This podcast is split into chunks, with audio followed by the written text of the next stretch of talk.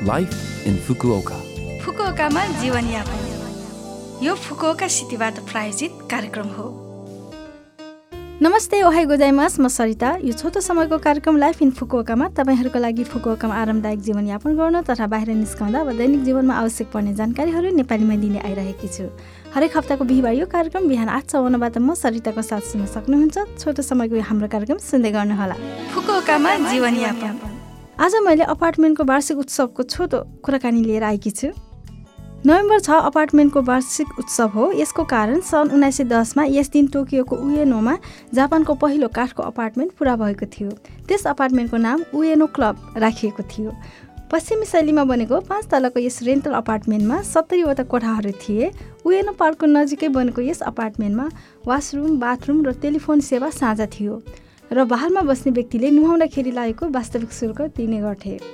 वास्तवमा यस अपार्टमेन्टमा बस्ने मानिसहरूको पेसा मुख्यतया निजामती कर्मचारी कार्यालय कर्मचारी र शिक्षक भई सबै विवाहित थिए। त्यहाँ जापानीहरू मात्र नभई रुसी र फ्रान्सेली विदेशीहरू पनि बस्ने गरेको देखिन्छ। काठको अपार्टमेन्ट भएकोले उचित भाडामा बस्न त सकिन्छ तर हल्ला चाहिँ धेरै हुन्छ। ढोका खोल्दा बन्द गर्दा र कोठाभित्र वरपर हिँड्दा आउने आवाज त्यस्तै कुराकानी गर्दाको आवाजप्रति ध्यान दियौँ। आफू बाहेक अरू मानिसहरू पनि त्यहाँ बस्छन् भन्ने कुरा मनन गरी बसौँ जापानमा ओतागाई समा भन्ने शब्द छ। यसको अर्थ अर्को व्यक्ति र तपाईँ एकै परिस्थितिमा हुनुहुन्छ। यदि तपाईँ छिमेकीको आवाज सुन्न सक्नुहुन्छ भने तपाईँ पनि आफ्नो आवाज छिमेकीलाई सुनाउँदै हुनुहुन्छ। कृपया शिष्टाचारको पालना गरी जापानमा आफ्नो जीवनयापनको आनन्द लिनुहोस्। फुकुओकामा जीवनयापन। आज पनि मैले फुकुओका सहरबाट जारी केही सूचनाहरू लिएर आएकी छु र पहिलो सूचना रहेको छ नयाँ कोरोना भाइरस विरुद्धको खोपको बारेमा।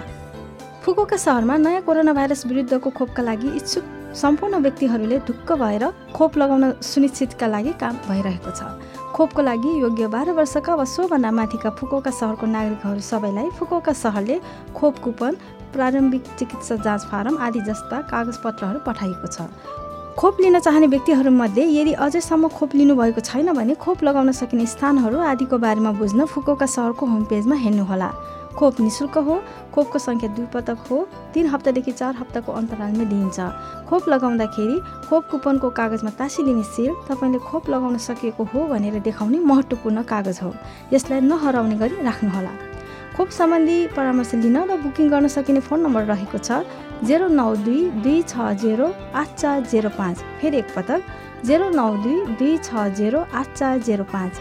हरेक दिन बिहान आठ तिसदेखि बेलुका पाँच तिस बजेसम्म कल स्वीकार गरिन्छ। अङ्ग्रेजी चाइनिज कोरियाली नेपाली आदि सातवटा विदेशी भाषाहरूमा यो सेवा उपलब्ध छ। अर्को सूचना रहेको छ नयाँ कोरोना भाइरस र इन्फ्लुएन्जा रोकथाम सम्बन्धी। प्रत्येक वर्ष जाडो सुरु भयो कि इन्फ्लुएन्जाको सङ्क्रमण देखा पर्दछ। नयाँ कोरोना भाइरससँगै दुवै रोगहरू एकै समयमा हुने सम्भावना हुन सक्छ। यसकारण अहिले नयाँ कोरोना भाइरसको रोकथामबारे सावधान सबैजनाले हात धुने र मास्क लगाउने कुनै व्यक्तिको सम्पर्कमा आउन पर्याप्त दूरी बनाएर बस्ने जस्ता अभ्यासहरू इन्फ्लुएन्जा हुनबाट बस्नको लागि पनि जारी राख्ने गर्नुहोस्। यदि इन्फ्लुएन्जा लागिहालेमा गम्भीर बिरामी हुनबाट बच्नका लागि इन्फ्लुएन्जाको खोप लगाउन सल्लाह दिन्छौँ। साथै नयाँ कोरोना भाइरस र इन्फ्लुएन्जा दुवैको खोप लिने अवस्थामा तेह्र दिन वा सोभन्दा बढी दिनको अन्तरालमा लगाउनुहोला। यो फुकुका सहरबाट जारी सूचना थियो। यो हप्ताको लाइफ इन फुकोका कार्यक्रम तपाईँलाई कस्तो लाग्यो? लभ एफएमको होम पेजमा गएर लाइफ इन फुकोका नेपाली भनेर खोजी पोडकास्टबाट पनि यो कार्यक्रम तपाईँको मिल्ने समयमा सुन्न सक्नुहुन्छ। त्यस्तै ब्लगबाट पनि कार्यक्रमको बारेमा जानकारी लिन सक्नुहुन्छ। साथै आज नेपालमा लक्ष्मी पूजाको दिन परेको छ। सबैलाई तिहारको हार्दिक शुभकामना। यही अवसरमा आज तिहारको दियो बाली साँझ गीत तपाईँहरू सबैलाई राख्दै बिराउन चाहन्छु। तपाईँको दिन शुभ रहोस्। नमस्ते!